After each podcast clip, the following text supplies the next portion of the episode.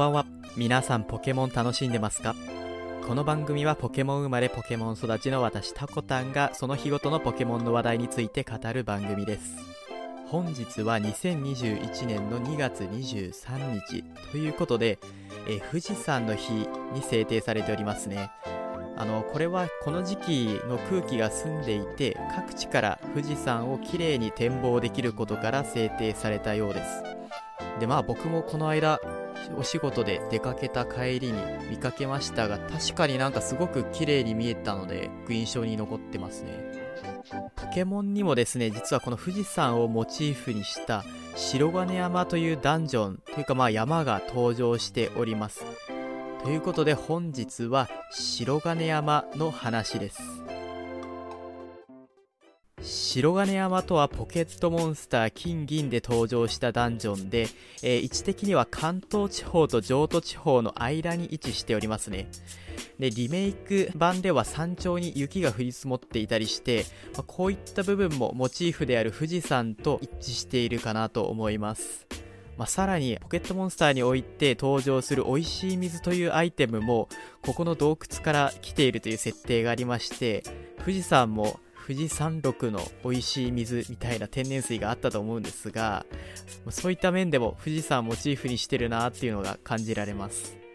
でこの白金山ですがゲーム内においての扱いも日本一の山である富士山にふさわしい扱いとなっておりまして大木戸博士に実力を認められた者のみが入ることを許されるダンジョンとなっております。この実力を認められるというのは具体的にどういうことかと言いますと上都地方と関東地方それぞれ8種のバッジを全て揃えてようやく入ることを許されるんですね。つまりゲーム内において一番最後に入ることができるエリアとなっております。そのため生息するポケモンも非常にレベルが高く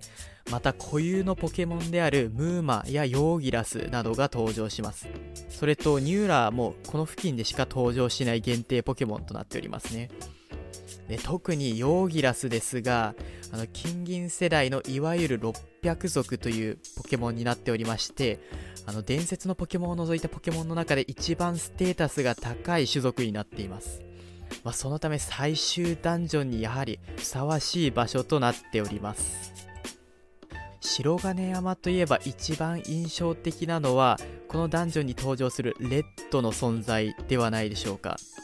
このレッドというのは白金山の最奥部に登場するこの白金山唯一のポケモントレーナーでありポケットモンスター金銀の前作である赤緑の主人公です。その強さはゲーム内において最後に戦うトレーナーであることもあり作中トップクラスいや最強とも言える実力となっておりまして平均レベルは77レベ、えー、さらに先発で繰り出してくるピカチュウに至っては81レベと80レベを超える非常に高レベルとなっております。さらにこれがですね、あのリメイク作品であるハートゴールドソウルシルバーにおいては、平均レベルが84レベまで上がっていて、ピカチュウが確か88レベかな？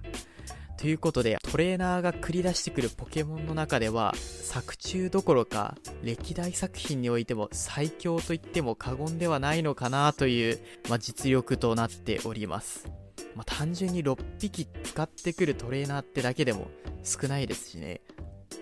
でこのレッドなんですが都市伝説で知っているという方も多いのではないでしょうか。あのこの都市伝説の内容というのが白金山というのは実は霊界死の世界につながっていてレッドはすでに死んでいて幽霊なのではないかという都市伝説になっております。でこの都市伝説の根拠というのがまず1つ目がレッドが非常に無口なんですね。あのセリフ上では点々点としか表示されなくておそらく一言も言葉を発さずに戦いを挑んでくるというキャラクターになっているんです。で2つ目があのレッドの実家であるマサラタウンに行くことができるんですがそこでレッドの母親からあのレッドから冒険に出て以降一度も連絡を受けていないという話を聞くことができるんですよ。これもまあ確かにちょっとレッドが生きてるとしたならば不自然な話ではありますよね。それと3つ目の根拠が白金山って非常に暗い洞窟になっておりましてフラッシュを使わないと周りが見渡せないという仕様になっているんですがレッドが登場する白金山の最奥部だけなぜか明るくってフラッシュを使わなくても周りを見渡すことができるんですね。こういった複数の要素が絡み合ってレッドは実はすでに死んでいるのではないかという都市伝説が流れてしまっております。まあ、ただ結局これって否定されておりましてあのポケットモンスターシリーズの続編であるブラックホワイト2ですとかあとサンムーンにおいて普通に登場していたりして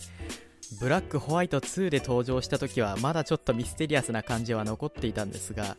サンムーンではもう結構がっつり主人公と絡んだりしていて僕も初めて見た時はあのお前生きてたんかってちょっと驚いたことを覚えています。結局無口だっていうのはそのレッドのキャラだというだけで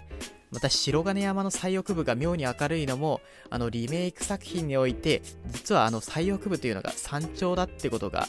発覚しておりまして単純に山頂だから明るくなっているというだけのようです。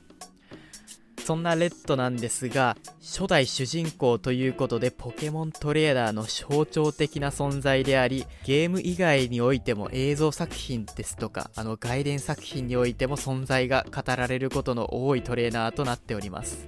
そのひたすらに強さを追い求める姿ですとかあとミステリアスさっていうのもレッドの魅力の一つですよね。